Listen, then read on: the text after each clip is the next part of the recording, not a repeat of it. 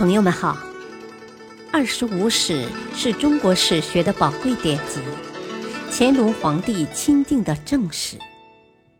欢迎收听《二十五史珍藏版》，主编朱学勤，播讲汉乐。第三部《后汉书》传记第五：郑兴、郑重。郑兴，字绍干，河南开封人。年轻时研读《公羊春秋》，后又精通《左氏春秋》，同学者皆以他为师。王莽天丰年间，郑兴率门人从刘因讨论《左传》大意，刘因十分欣赏郑兴的才华，让他撰写《左传》条例、章句、传古，并参校三统历。更始称帝，以司职李松代理丞相之事，派其先入长安。李松即以郑兴为长史，令其淮营更始西迁。当时更始部将均为关东人，他们劝更始留在洛阳。郑兴对更始说：“陛下兴起于荆楚之地，权威尚未确立。”而您一旦称帝，关西豪杰争诸王莽，开关迎接汉军，其原因在于天下同受王室虐政之苦，人人思念汉室旧德遗秽。如今您不去抚恤关西的百姓，我担心他们将对您失去信心，盗贼也会再次猖獗起来。春秋季，齐小白人齐。而不称齐桓为侯，正是由于桓公当时尚未祭祀祖庙。现在人们提出先定赤眉，后入关中，乃是舍本求末呀！恐怕国家从此不得以函谷关为边塞了。即使您占有洛阳，依然无法高枕无忧啊！更始回答说。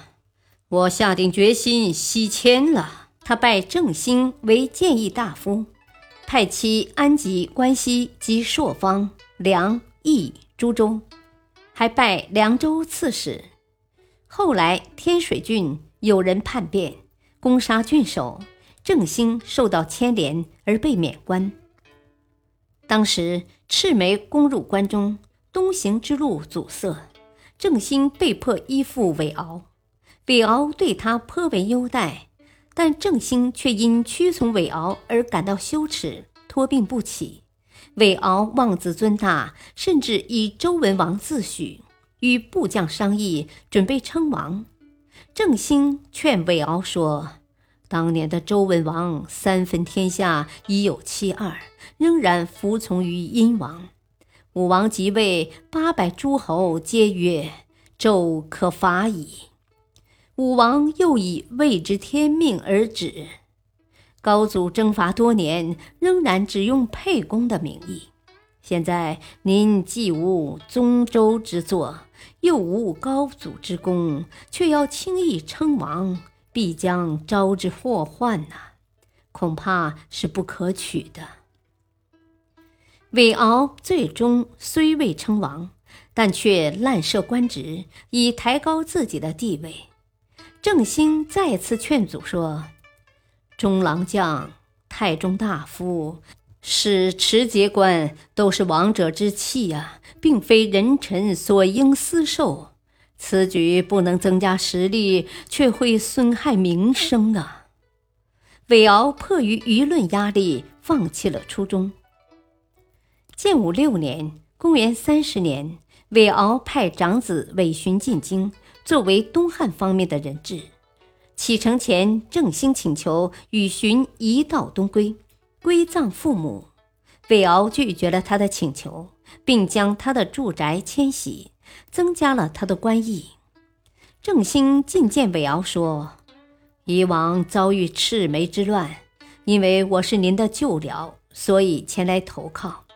我听说孝敬父母，就要在他们生前以礼侍奉。”死后以礼安葬，如今我由于父母未能归葬本上，请求东行。如果您为我安葬新宅，增加官役，我就放弃东归之情，无异于以归葬父母为诱饵，是极其无理的。那样的话，您怎么还能任用我呢？魏敖说：“难道我真的留不住你吗？”郑兴说。您有七郡之地，拥羌胡之众，如果能归顺汉朝，必定可以保全自己的地位呀。我是一个从俗之人，靠您的扶植，不患晋升无路。这次我为父母之事向您提出请求，如果您不放心，我愿将妻儿留下，自己独自东归。韦敖被郑心所感动。最终将他与妻儿一起放行了。郑兴东归后，曾与他同狱陇右的侍御史杜林将其推荐给光武帝，光武帝任命他为太中大夫。建武七年（公元三十一年三月），郑兴借日毁之机上书，反对光武帝任用功臣。提出任用功臣则不能举贤，其奏多为光武帝所采纳。光武帝推崇谶纬，欲用谶语决断祭祀之事。他向郑兴征询，郑兴却说自己不用谶纬。